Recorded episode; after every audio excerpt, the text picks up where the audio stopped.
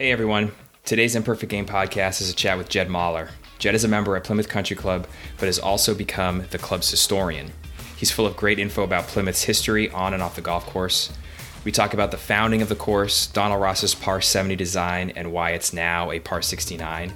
Plymouth Country Club is also in the middle of a long term restoration, which Jed and I touch on too. As a par 69, Plymouth might get a side eye from some folks, but the course is excellent, and I really enjoyed Jed's thoughts on golf course architecture and his interesting perspective on my five rounds in Massachusetts question, which sent us all over the state. As always, thanks for listening to the podcast. If you're new here, please press or click the subscribe button on whatever podcatcher you use for your podcast pleasure. A rating and review would be swell too. If you also, you can also find me on social. On Twitter, I am Boston Homer. On Instagram, I am Stay Home Husband. I write a couple times a week at stayhomehusband.com, and I would encourage you to sign up for my Friday newsletter to get all my stuff in one place. Finally, give Jed a follow on Twitter or Instagram. He can be found under the name Jed Moller on Twitter, and on Instagram, he posts under the name Poor Man's Golf Guide. If you love old golf pictures, interesting stories, he is definitely worth a follow. Thanks for listening, and let's get to my interview with Jed. All right, well, uh, Jed, thanks for joining me today. We uh, uh, just spent a few minutes realizing that we actually live on the same on the same streets, and uh, have never met before. We found each other. I found you on um, on uh, golf Twitter and golf Instagram, and uh, so thanks for being here. Yeah, man, I'm it's excited awesome. to talk to you. This is gonna be good. So, I guess the the first thing I'm kind of curious about, just as far as your golf life is you are the Plymouth Country Club historian.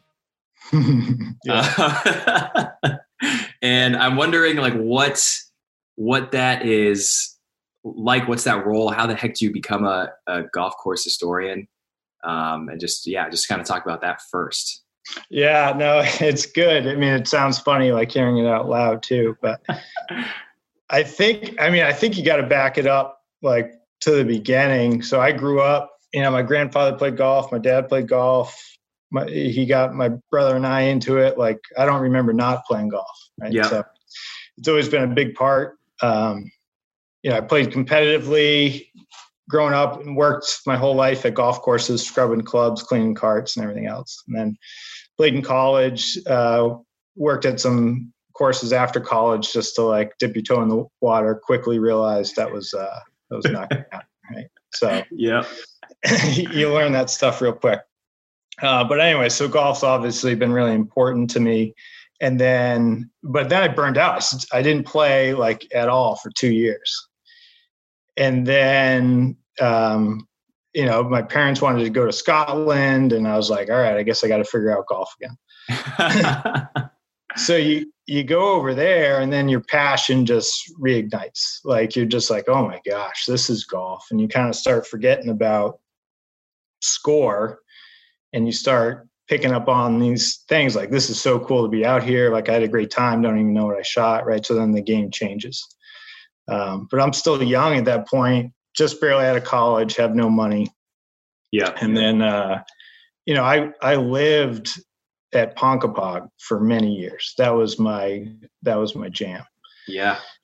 And we're blessed like being in boston to have so much donald ross around. Like it's incredible. And I, you know, I do a lot of research. I look around, and I mean, he's he's Massachusetts. Like you talk about, you know, Pinehurst claims him, and rightfully so. You know, he lived in Rhode Island, but he came. He lived in Newton. He's buried in Newton. Like yeah. he's he's. I mean, we got a strong case that he's, you know, he's as much mass as anything else. So, yeah.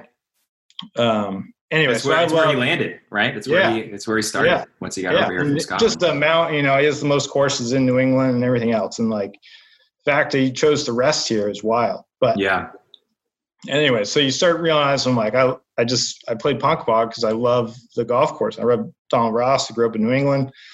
You know, I played George Wright, um, Sandy Burr, like all this stuff. So then you know you, I just wanted to play public courses. That's all I wanted to do for a long time because I lived in Boston. That's like it's like Switzerland. You can go north. You're not a North Shore guy. You're not a South Shore guy. Like you're in the middle. You can do, you can do like whatever you want. And it was fun. Just like you know, we are all young. No one had kids. Yada yada. Like just playing it. But then everyone has kids. Those tee times are hard to get. Yep.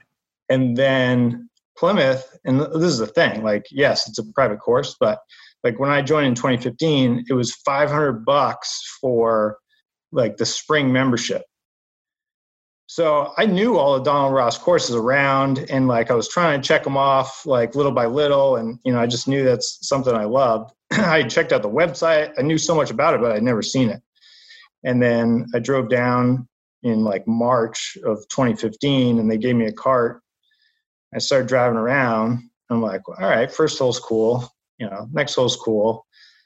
And then you get to four and you're like, oh shit, this is pretty awesome. And yeah. five, you're like, what is going on? I got a punch bowl. I'm going up to a short par four. And I'm like, so then, you know, I fell in love in, in 2015 and joined. And, you know, it's, and you know it, right? You'd talk uh, yeah, I have played it, um, caddied uh, a couple times there. So yeah, I've, I've been around it a few times. Yeah. So it's this totally like hidden gem in in many like people that know it love it right? But yeah. on on the big radar it's it's still way off. And you'll it pops up from time to time like guys that know it and stuff. But um you know i just fell in love and then i started asking people. There was guys that were carrying the torch before i got there right? So we have this big restoration project going on. There was like de facto club historians and i was just picking their brain like all the time yeah and the more i more I learned about it, like Plymouth has this pretty crazy story, and we can get into it if you're not, but like, you know, we were short on members. We were looking for new members. And I was like, the more I learned, I was like, this is incredible. Like, we have this unbelievable story and this great golf course, and we're doing this restoration plan. And I love doing research in golf history, anyways. so you know, part of the Donald Ross Society, part of the historian thing. So I went to the board and basically asked, like, if I could be named the official club historian for a couple different reasons, right? So it helps me get access to stuff, right? So if you call up and say, hey, I would love to, you know, learn about your history, they're gonna be like, who is this guy? But if you yeah. actually say, like, hey, I'm the historian of Plymouth Country Club, you know, I, I love Donald Ross and blah, blah, blah. It just carries that little bit of weight. But yep. the big thing about it is to be able to research and then promote the club. And it's basically to promote it within. Right? So it's it's not even like external. It's like I do all this digging, research, we can talk about that, but basically to relay it back to the members so they know how special of a place it really is. Right. right. So there's all these little details about the history of the course and and where it came from and where it is today that people that have been there for a long time don't know. And I get all fired up about it. So at least, so I'll do like, and I'm working on another presentation for the membership, but that's the idea, right? So the idea was, I love it. I want to promote it. I want to be able to tell people about it. I'm doing all this research anyways and accumulating as much stuff as I can to be able to tell this unbelievable story. So um, that's how you get named a historian. And, Usually they're about 30 years older than I am. But yeah, that it's. Uh, I was on the website today, just poking around and looking through the timeline of the golf course. It is pretty fascinating that it started as a nine-hole course, and then Ross came and built the second nine. Right, so he wasn't even involved at the in the at the first step, and his for his nine was so much better than the other nine that they yeah brought him in yeah. to build another and have 27 holes. Yeah, it's so funny. And, and if you dig into like any course, right, you'll have the date of like on the scorecard, it says like 1910 and it says like Donald Ross course. Oh, right. Usually all that is like BS, right? Because it's when the club is founded. And then in early Golf America, like there was so many, you know, they founded it, it was three holes, like blah, blah, blah. And then if you look a lot, like Alex Findlay did tons of work and like he usually started all these golf courses and then Ross just came in and like fixed them all up and then he gets credit, but the club was founded in 1910. Yeah. Um, but yeah, it actually started, there was a hotel on the water that had three holes and that's so there's actually across the road on the water was where it all started and then um, alex findlay actually did nine so it was a nine hole golf course. Yeah. hornblower who's incredible story in itself. He donated the land right? Because he was like i just love golf. And then ross came in in 21 and was like built what is our front nine now pretty much. And then the members like this is way better. This is way better than the alex findlay course. Um, so then so well we can get and then they came then ross came back in 29 and at one point there was 27 holes Yeah. yeah so there was a it was the bayview was public and then there was the valley nine and then there was pine hills which is funny because now there's a whole other right. golf course called pine Yeah. hills Yeah. um, Yeah. Horn. Oh, sorry. Go ahead. yeah no go ahead I was going to say Hornblower. I I know that tournament, and I always thought that it was the name was just kind of a a, a Right. seaside a seaside Yeah. term, and I I learned today as I was looking up, just kind of poking around, that it was actually a person. it's a guy Yeah. Harry Hornblower. he was he was like the man like Yeah. i didn't i didn't know it either and that's one of the funny things about just doing research and digging into history is you go down these rabbit holes and that's kind of the beauty of plymouth so like i knew the hornblower growing up i never got invited obviously because it wasn't good enough i knew of it as like a premier event in new england and everything else but I, again i didn't know it was a i didn't know it was a dude. Like i didn't know it was a guy. But yeah. he was i mean he they when he died it was in newspapers all across the country. Like he was it was he was a big financial guy and he was very well off um, he lived in boston he was a member of the country club and then he founded plymouth country club because he loved golf and he gave the land for them to build on it he's like as long as i have golf like in my backyard like we'll do it um, but this is the crazy thing, right? So, I mean, he's he's unbelievable. He saved the club, and the tournament's named after him, and it starts back in the teens and everything. So it's it's a great story. But one of the things that makes Plymouth special is he was like close personal friends with Donald Ross. Even to the point where the day Hornblower died, he played golf with Donald Ross that morning. Wow. Yeah. So it's like one of those things where, you know, Ross did 400 courses and he's writing up plans. He's shipping them off like from the train to other courses. And, and but these courses have these unbelievable, like hand drawn plans. So here I am as a historian. I can't find shit. I'm like, I got nothing. I got no plans. I got no drawings. And I'm like, how can this be? Like, I know him on, he's on site. Like Bradley Klein's book has him like on site, but I can't find anything. So I talked to uh, Mike Fay, who was like the captain of the Donald Ross Society. Yep. Called him out of the blue. Right. This is where it's good. this is where it's good to be quote unquote historian, so you can say, "Hey, I'm representing." Anyway, cuts me off, and he's like, "Oh yeah, that's Hornblower's place." He's like, "Ross spent a lot of time there."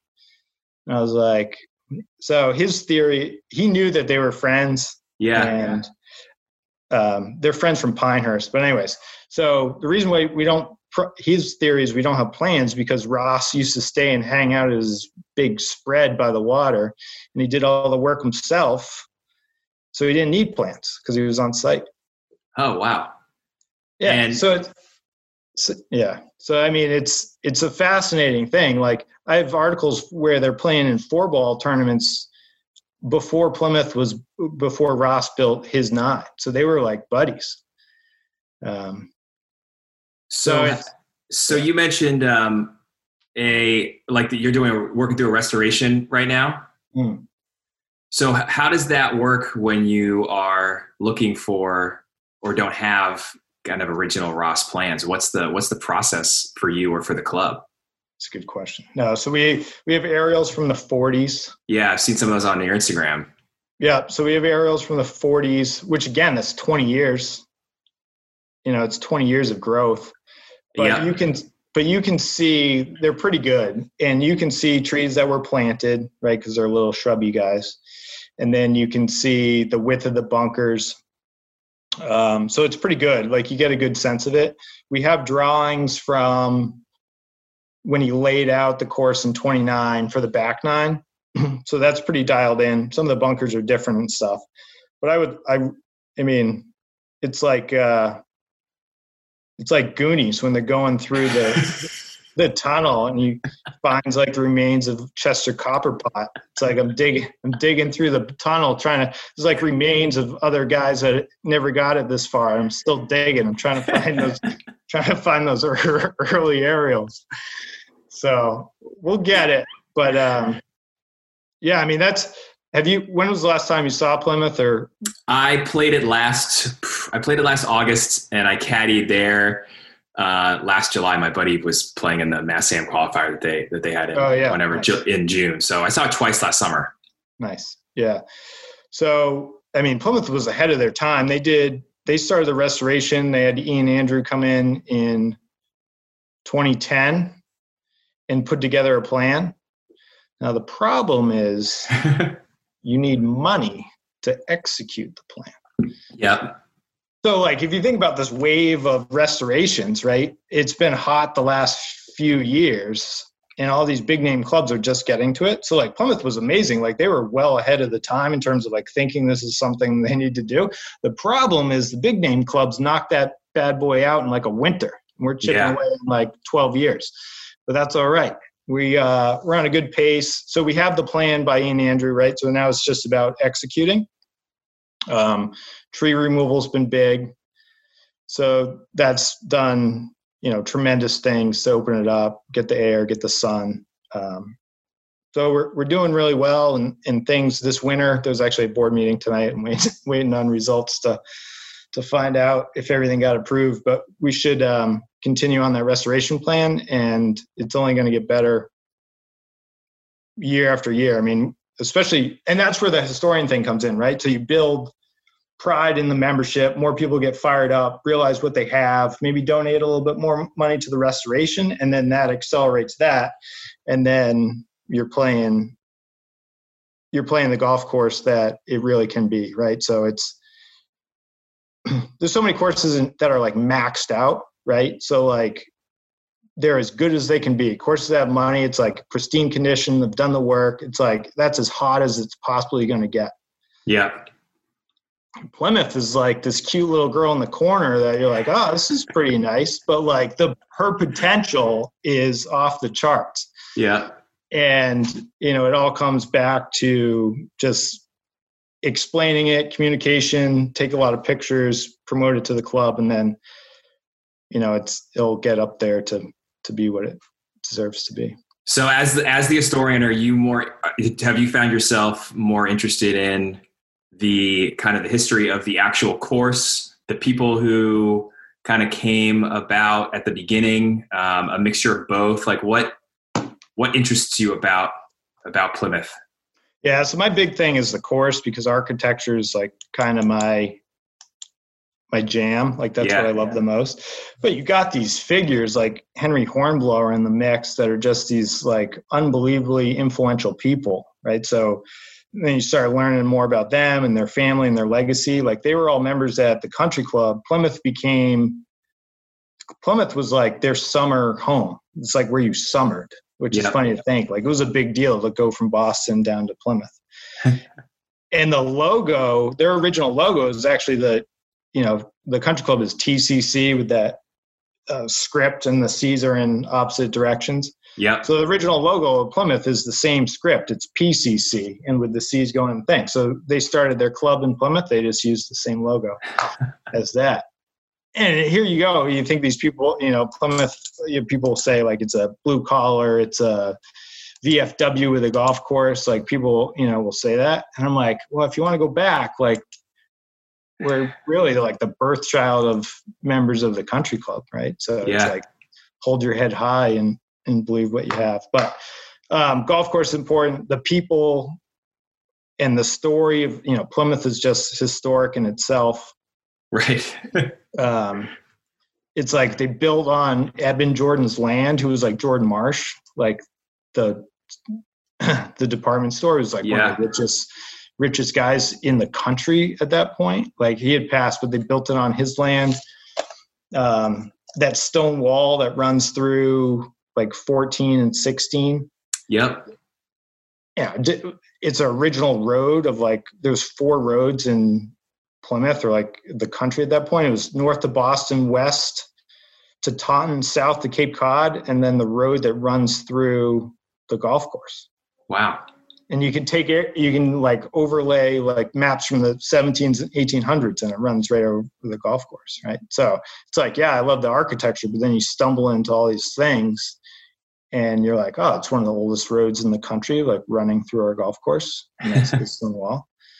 Um, so, and they found like arrowheads like in the stone wall from the Wampanoags. I mean, it's it's crazy. So, um, not that people really care about all these details, but it's, no, like fascinating. And it's more a lesson for like any golf course or anyone that you know in today's age. It's like those upper elite level courses have no issues with members, right? They have a waiting lists and they're good.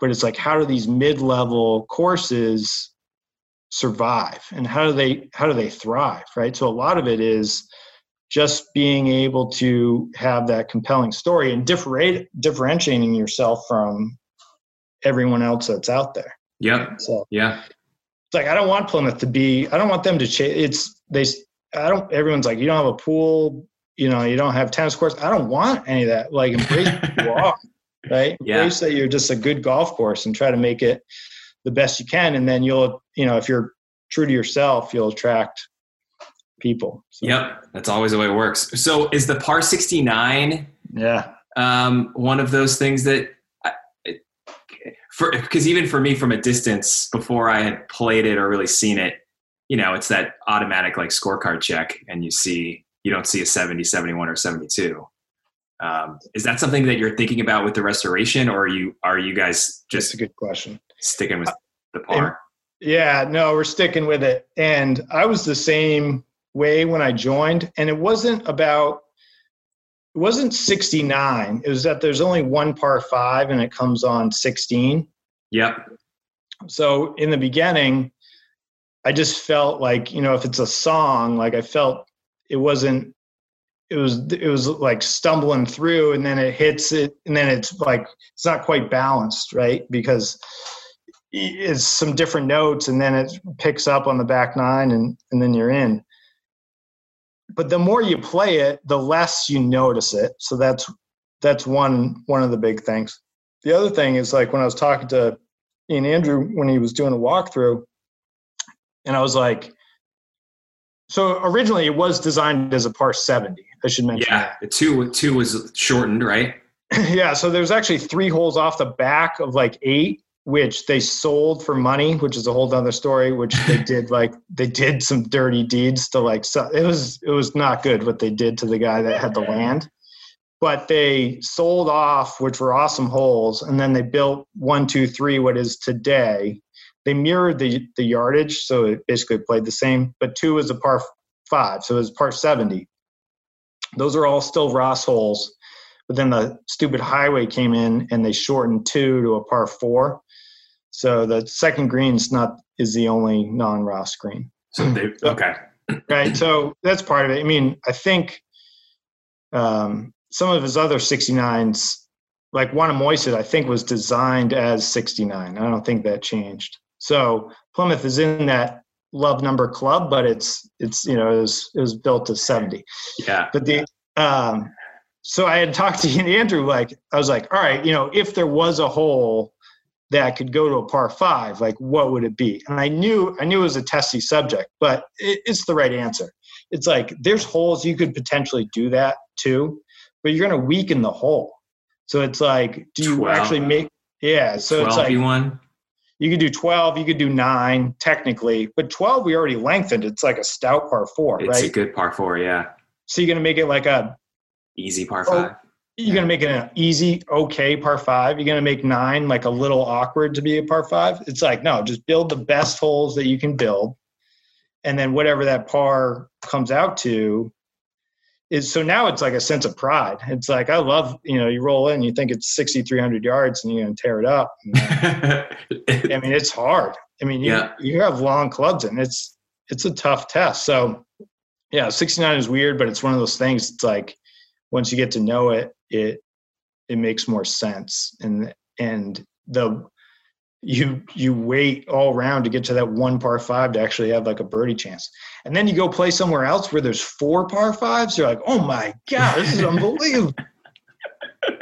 the balance thing is interesting. Um, I think I when I caddy we put we keyed, we teed off of ten. oh yeah, that's a tough. one Um, to start. Yeah, that's a tough hole to start on. Even like 10, 11, 12, just as an opening stretch when you're playing in a qualifier. Because 11 and 12 are two really good par fours back to back. Yeah, it's the gauntlet. Yeah, it's brutal. Really tough. Um, but yeah, I think the balance is interesting. Like Concord Country Club is kind of the same, where you have the first hole and then the 17th are the only two par fives. Um, another Ross course Yeah. that just you can kind of feel you can feel the imbalance and it's a par 70 and there's a bunch of really hard par fours but plymouth does not have a lot of like driver flip wedge where you're just Wow. kind of like you hit two or three holes in a row where you're feeling like oh this is an easy easy little golf course It's crazy because we, we were talking about this the other night. It's like if you bring a guest, they usually play pretty well their first round yeah because they just like pull clubs, hit it. Like they don't know like some of the spots to miss it or like how treacherous some of the greens can be. So it's like just golf in general. Like if you don't know how bad it can be, like you just play well. Then the next time you come back, you're like, oh yeah, I, I saw how dangerous it was to miss long on seven. And it's an 80 yard shot, but then all of a sudden you're like chunking it, sculling it, right? I mean, the hornblower gets the best players in New England. You know, guys that are turned pro and all Americans in college and stuff, and like one or two under or even wins the thing over two days. So it's pretty crazy.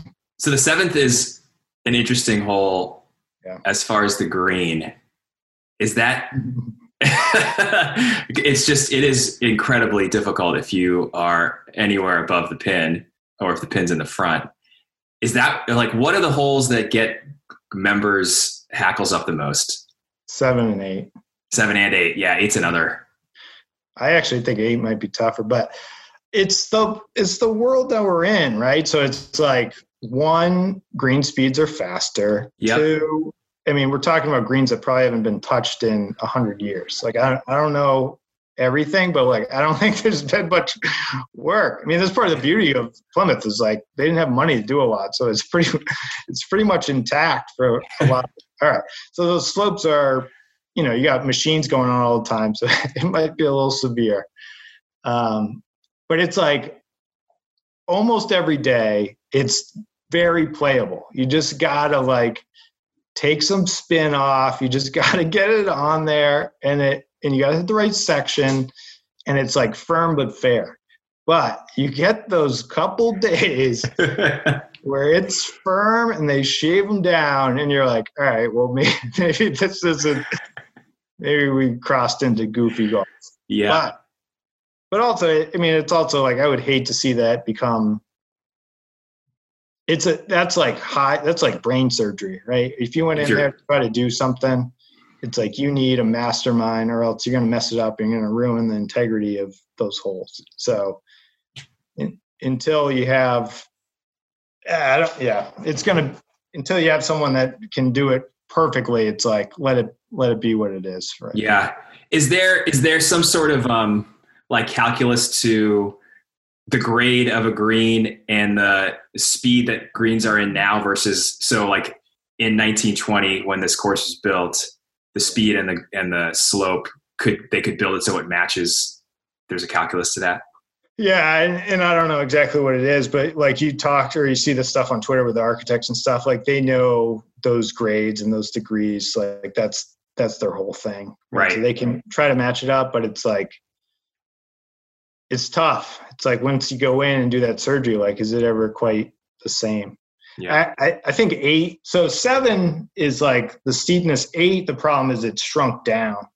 So you used to have a lot more land there. Like that green is, you know, there's tons more room where it used to exist. So you had more places for that ball to land instead of it totally spinning off. But yeah.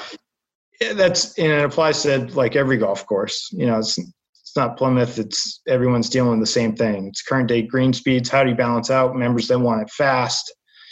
Um, you know, I'd I'd almost rather just have them play slower and be smooth than you know ch- change the entire green. But yeah, it's just that's a that's the way golf is right now. What's uh the last couple of things on Plymouth? What's your favorite hole on the golf course, and then your favorite stretch of of three or four? Yeah, it's good. You know, you're supposed to love all your kids the same. the the second shot on five. So those that you know haven't played it, it's you hit over this pit, which used to be where they dug the sand out for all the bunkers. So it's like you hit over this, you know, dugout area, and it looks pretty cool. So the tee shot, but it's a little blind, and you so you don't really know. You just are firing firing it over this little crevasse, and then the second shot, like my day's kind of made if I hit it far enough where you can look down for your second shot because you get up and then you look down into this big bowl, like natural Yeah. bowl amphitheater. They used to be all trees and then they took them out and now it's just like fescue blowing in the wind like down into this bowl and then you can you can fly it to the hole you can take two clubs off and like run something down. So it's pretty cool. Thing you know if if you have lumber in you still got a shot like or you have nine iron you can fly right there. So it's not even just the hole itself. I mean that second shot it's like i get pissed if i don't hit if i don't hit the shot where i get the good look for you know to to take it in. I think that's also the moment where you bring someone for the first time and they're enjoying them you know enjoying themselves and they kind of crest that hill a little bit and then all of a sudden it wait where am i again what's this plymouth country club yeah, you know it's it wakes people up and then you go six and then you go seven um so th- yeah i mean I, it's tough but that five usually grabs most people's attention so i'll go with five yeah, yeah. It's Um, good. Any stretches, even if it's not five, six, seven? Is there a stretch in the course that you that you like as well? that was Doak's in Doak's book he liked he he liked five six seven. Um and I, I i don't know. I think 10 we're doing work to 10 taking some trees out. I think 10 11 12 will be pretty good. 13's awesome except this guy built this ugly house behind it which is Oh yeah, yeah. he was a club president. I got to be careful what I say, but yeah, he was the club president, and he has this giant house behind the 13th green, which is terrible. It's the only house you can see on the whole golf course. yeah. Um, but that would be a that would be a cool hole. Um, yeah, so I guess, geez, we talk um, 10, 11, 12, and if 13 gets fixed, that's special. Um, yeah, so I guess those are the two big, right? So if you come off nine, you're playing pretty good, then all of a sudden you got to try to take on 10, 11, 12. You get through 12 and you're like playing all right. It's like, whew, you can take it, you can breathe a little bit, but yeah, yeah. You want to play? I feel like eleven and twelve. If you play, you want to play them at like nine shots. It's like a par nine. Yeah. Yeah. It's You like, well, even one, two, three is tough. So if I can go one, two, three, like one over, and then go 10, 11, 12, like one over, and like start each nine, I'm like, all right, Yeah, we can, we got something here. yeah. Um, all right, let's talk about Mass. So, did you did you grow up in Massachusetts? You uh, local, Um, somewhat local? yeah. So the one thing I want to just touch back on Plymouth on, just like real quick, Yeah. I think part of the magic of it is that, I mean, for guys that are like under 30, you could play 10 rounds or I think I did the math. It was like 13 rounds at Pine Hills, hmm or you can or you can be a member at Plymouth all year long. And it's like, you know, people and it's like, you know, I write under Poor Man's Golf Guide and people will give me heat on that all the time. But it's like this is this is the version of private, quote unquote private golf that you want. I mean, if you're under 35, you play Pine Hills 20 times and you could play Plymouth your whole. So it's not about money. It's about like, do you want to be in a relationship? Like, do you want to do you want to do you want to go out and play the field? And if you do, fine. But if you want to like make a little bit of a commitment and play a decent amount of golf at one place, I mean, you're saving you're saving money um, by being at a, at a place like Plymouth. Anyways, Yeah. that's my that's my plug. That's your membership plug. I love That's it. membership plug. Come and join. Uh, all right, Mass Golf. I grew up in New Hampshire, okay. um, southern New Hampshire, and then but I've lived in Boston proper since 2005. so Okay. right after the Sox won the World Series.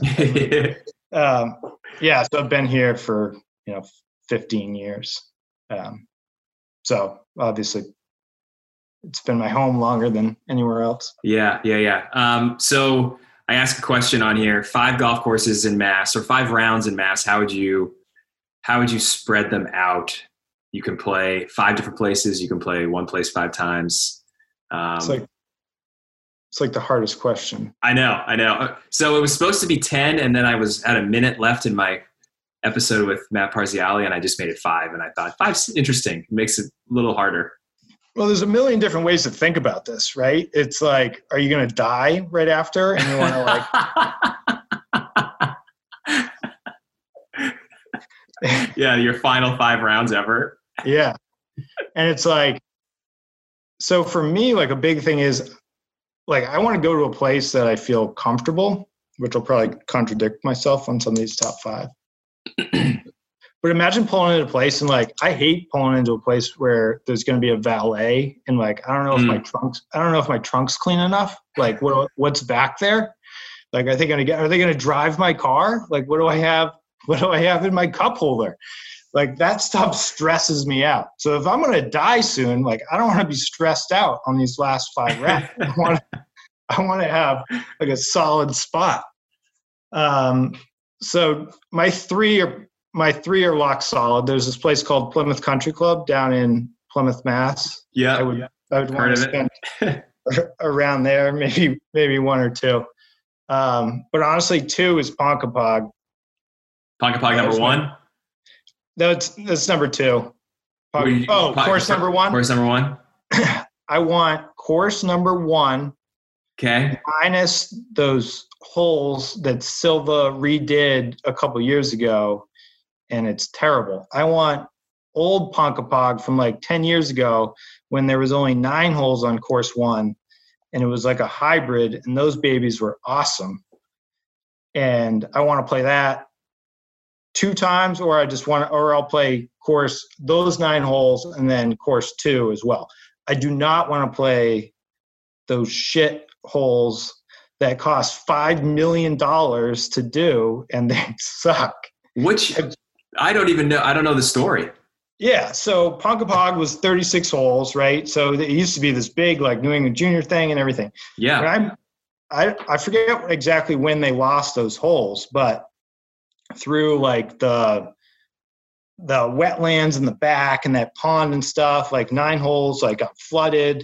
Then there was like this endangered frog or something, so they couldn't like fix it. So I wrote something about this a couple years ago. Like I would have all I wanted was to see Ponkapog restored. Like that was my number one. I didn't care what else happened. I just wanted to see. I heard these rumors. You could walk out there and see the old like closed holes, and the greens were still kind of mowed. And I was like, oh my god, it's like lost. it's like lost golf. This is incredible. Like someday, and then they did it. The state put in five million dollars, and they and they redid it. And I, when I booked that tee time to play it for the first time, I thought I was playing like Winged Foot. I mean, I was so jacked up to see this place that I loved and to see it be restored. And it, it, I mean, there it's like super narrow. So you play one. So you just played it recently, right? I played it uh, in June. Yeah. For the Yeah, first time, I'd never played before. Oh, really? Yeah.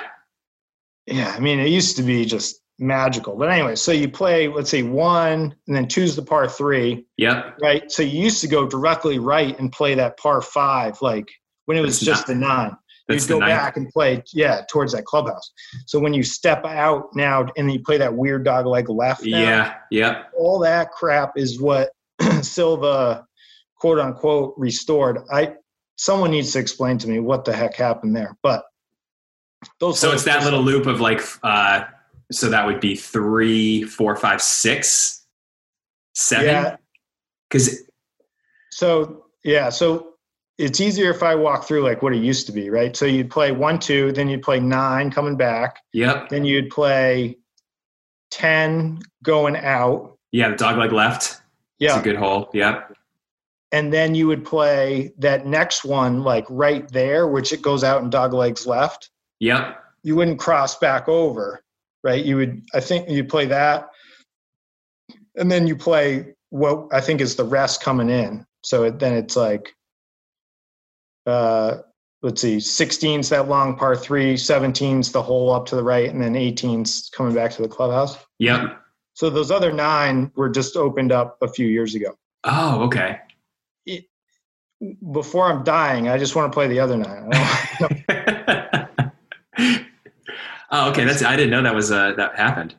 Yeah, I mean, one of my favorite moments is like when I really wasn't playing. I the um, Mass Am was at the country club, and I qualified. So to be on the first tee at the country club and announce my name from Ponkapog, that was fucking awesome. like the contradictory of like being at the most historic, famous place and riding in when I was paying fifteen dollar greens fees to play Ponkapog, like that was awesome Awesome. Yeah.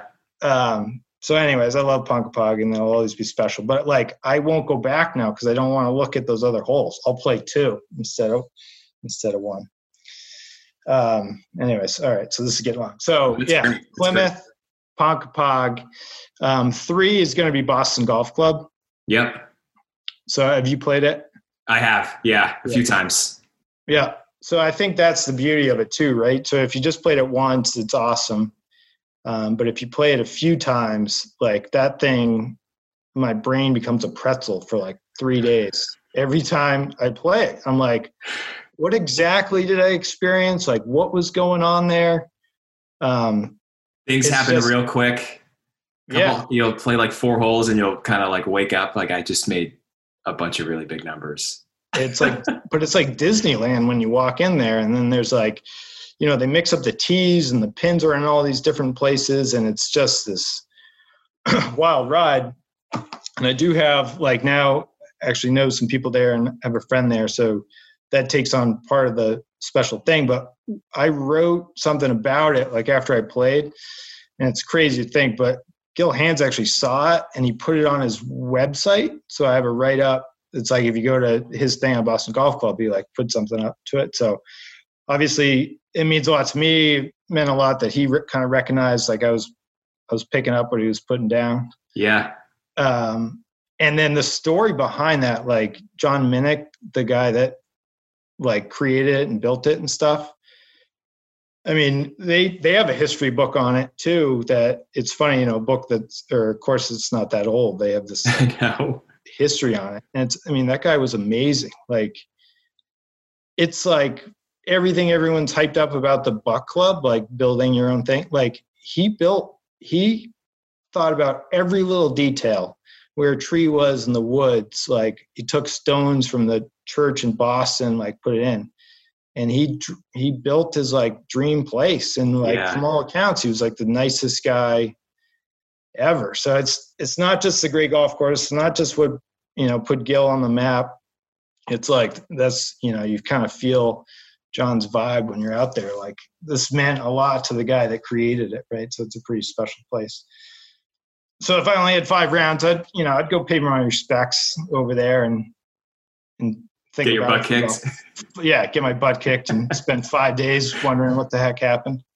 I played there three times, and every my scores have gotten higher each time. It's kind of like what you're saying with Plymouth. The first time I played, I I don't know if I was just you know the ignorance is bliss, and you can fire at pins, and then suddenly the next time you show up and you're you got an iron in your hand because you can you can hit the ball off the tee like you're mate usually in the fairway. You can usually look at the green, and then you're terrified of where you where to hit it. Um, and that's that's my favorite type of golf where it, it you know it's like what Ross does too. It's like it gives you room, but it gets tougher the closer that you get. So give me options, and then you know, don't beat me up off the tee so I lose a lot of golf balls, but like make me think the whole time. And, you know, I, I call those like paper cuts. Like you didn't really do anything that bad, but all of a sudden you got, oh, there's a, oh, bogey, oh, bogey, oh. Um, and that's, you know, that thing was built to be like a second club, right? And that's why yeah. it's such a wild ride because you go there. That's why it's open on Mondays because you know usually close clubs are closed on Mondays. You go there and you just it's so different. And I, you know, it's the guys that go there. They're like, oh, the greens are too wild because everyone loves golf for a lot of different reasons, and some people love golf because they want to shoot the lowest score that they can. And it's it's not that type of place. You, no. you gotta like, you gotta you gotta just buckle up and enjoy the ride. And however however that score ends up, it ends up. Yeah, yeah, it's a yeah, it's a it's a fun place. I I sometimes bristle after after around there because the greens are so difficult, and I am not the greatest chipper and putter of the golf ball. No, it's um, it's you got to just eject. Like I would hate to like if you signed up for like a Mass Am qualifier or, or even the Mass Am there. I don't know if I'd really enjoy it, like sweating out putts and everything else, but yeah. You just want to like take it all in and try different shots. It's awesome. Yeah. Um, it's uh you know it's you got to set expectations for yourself, and I think that's where people get in trouble, or, or like if they don't like it, it's just because they're they're not you know they're looking at it in a different way. Yeah, I've tried very hard. We'll get we'll get to your fourth. I've tried very hard on this whole playing a bunch of new places to not let how I play affect how I see the place. Yeah. And it's like a mindset that you have to have. Um, you have to. Yeah. It's And I know everyone I know everyone loves golf for different reasons and stuff, but it's like it's if you just go and enjoy yourself and like think about like oh what's this shot supposed to do i mean golf's always going to win if you worry about score like it's always going to win you yeah. can beat it once, you can beat it twice, but at the end of the day, like it's going to get you. It's almost like skiing, right? So like you go skiing, you're not keeping score. You're like just enjoying yourself going down the hill. Yeah. Imagine if you were like, ah, oh, timing yourself. Yeah, be like, I the third turn I didn't take quite right, and then you're like pissed about it instead of just like going down. It's like skiing. You always have a good time as long as you like do it. Like golf, yeah you can incorporate some of that and like not be too worried about exactly what the score is, you can have a lot more fun. Now at the same time, like I love grinding out and, and trying to post a score with everyone else, but it's sometimes when you go to see those new places. I mean, how many times would you ask someone like, "Hey, what'd you think of someone's what course?" And they're like, "Oh, I loved it." I'm like, "How'd you play?" They're like, "Oh, I played great." yep. yeah, it's amazing. Uh, how about your fourth one? Yeah, I mean, after this, it kind of like falls off a little bit because those three just mean a lot to me. And then now it's like, do you pick something you know and like? Do you pick pick something you don't even know? Like, pick like a. I love your attitude. This is great. What a great angle. Yeah. Yeah, like uh, so.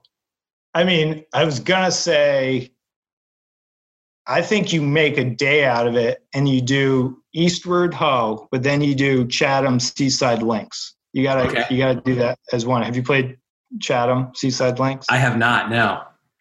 It's awesome, man. It's like so Eastward Ho is obviously incredible. I just think that's you know it's just a just this cool cool spot, wild ride. I almost didn't pick it because you got the wild ride in Boston Golf Club. Maybe I want something a little soother. Like maybe I need something a little easier. But if you can compare, if you can get Chatham Seaside Links as like one guy, that's pretty awesome because you'd play one of the most special places, but then you dip to this tiny little nine holer that's like tucked in between Chatham Bars Inn. Yeah. And it is the poor man's Eastward Ho, man. It is it's just a special place. You still get sea breezes, rolling terrain, up and down. You hit off some astroturf tees every once in a while, but that's no big deal. Yeah. Um, just cool greens. And, you know, if you think about it like five experiences or like five places you want to go play, you do both of those. You know, somehow if you can get lucky enough to get on Eastward Ho, right? then you pay fifteen dollars or whatever it is to go play Chatham Seaside Links. Um, With a beer in hand. It, yeah, crush a chowder at the Squire, and you're good. um, so that's a you know that's a special day. I think Eastward Ho. I know it's rising up the ranks and stuff, but there's not much else out there like it. Yeah. Um, and then after that, I don't know. Like, well, I'll cheat just to throw in a plug. It's not in Mass, but you got to go up and play Bretwood up in Keene, New Hampshire, 36 holes, family owned. Buy a milkshake for like four dollars.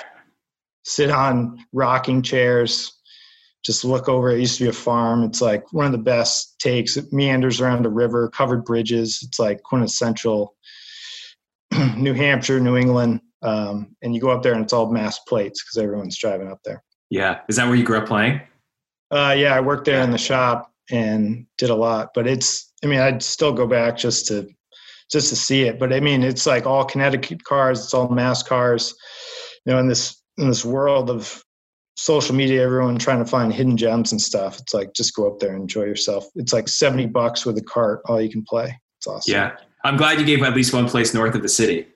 Yeah. We've, yeah. I mean, well, and then so for five, um, I mean, there's there's a bunch of good places, but you know, it's like I I haven't seen Worcester in years. I'd love uh, to go back and see so Worcester. I was a member there for oh man about ten years. Uh, I went to Holy Cross, and my family joined when I was a freshman. Um, and man, that place is amazing. I loved playing there.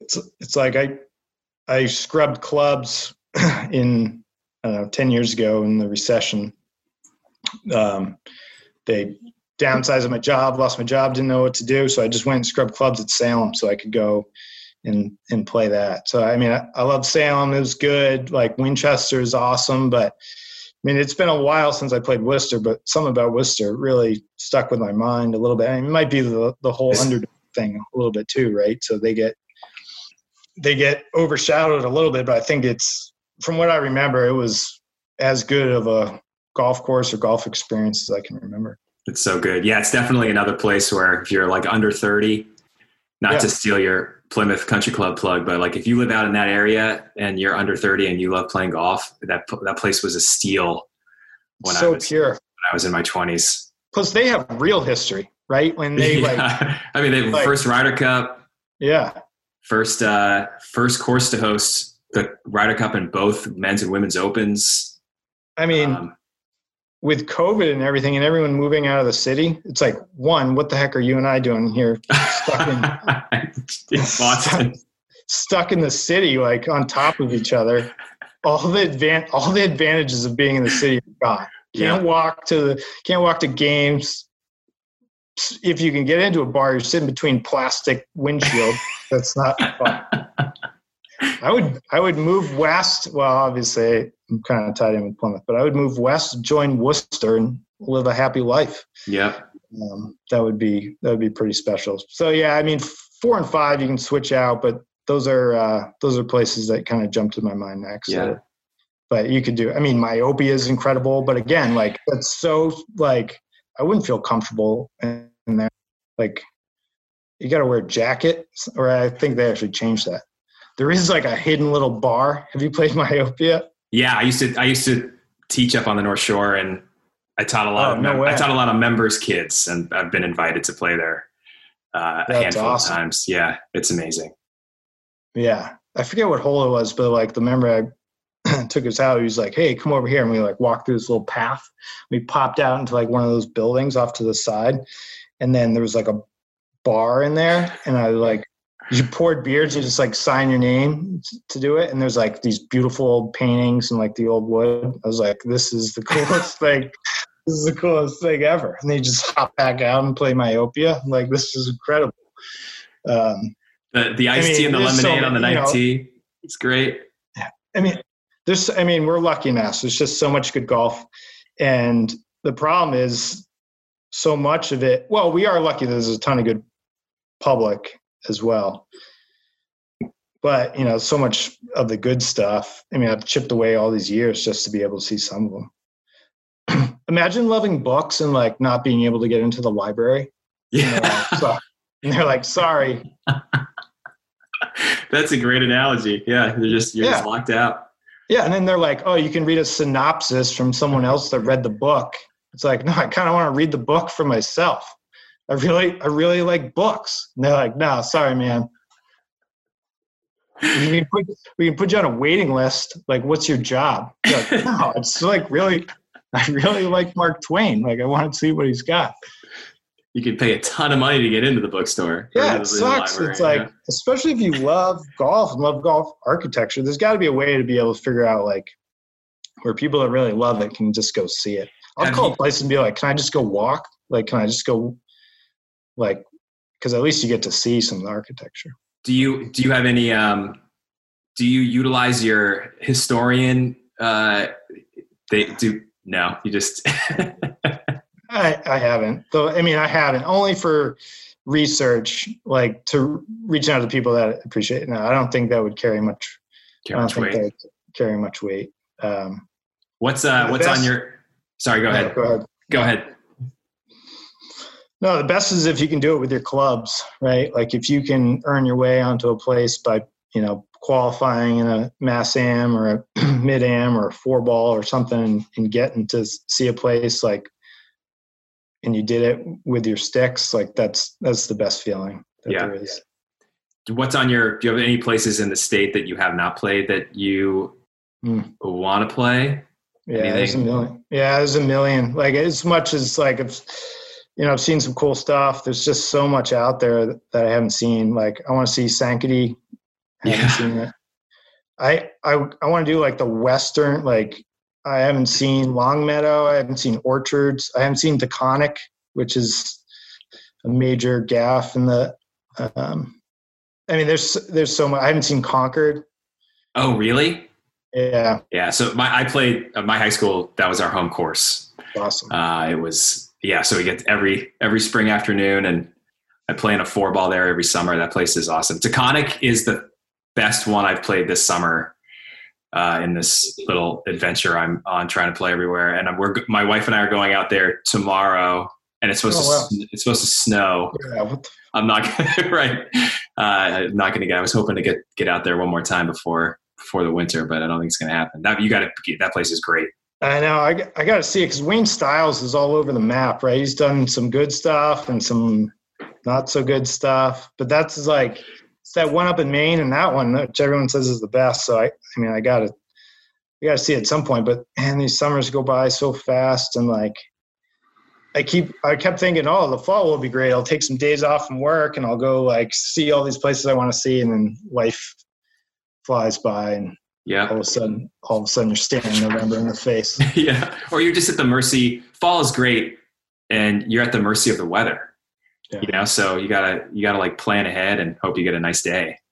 and you know you have you know you you work all week and then you see friends or like friends are doing something and you're like do i really want to drive two hours to go see a place by myself or like just go and hang out with friends and you know, Be social. yeah get a break from grinding out work all the time Yeah, So, you can't read books all the time. You gotta you gotta go have some friends, right? yeah well, what about what else what's on your hit list for stuff you really want to see Um, so I guess as far as places I haven't played yet, Sankaty is one that uh, you know. Just people have asked like which ones are the going to be the toughest to get onto. Like that that one is kind of a fascinating place to me. And uh, my wife and I were up there last summer. Just kind of walked. We walked to that lighthouse and looking down on that golf course. It's like, geez, that place looks that place looks awesome. Um, Winchester was on the list. Got to check that one off. I haven't played. I played Essex a long time ago, um, and I don't know if I was just a young brat. It didn't really strike a chord with me, and now everyone's you know it's like the the place, and so that's another one I just want to get back and see again with the right mindset, I guess, and not a 18 year old. Yeah, no, I mean, and that's same, right? So your way you appreciate's changed a lot. I mean, I, I saw it last year, which was, you know, so it's recent and it's it's special. I mean, the back nine's unbelievable. Um, it gets hyped up obviously because Ross was there and his house is there and and everything else.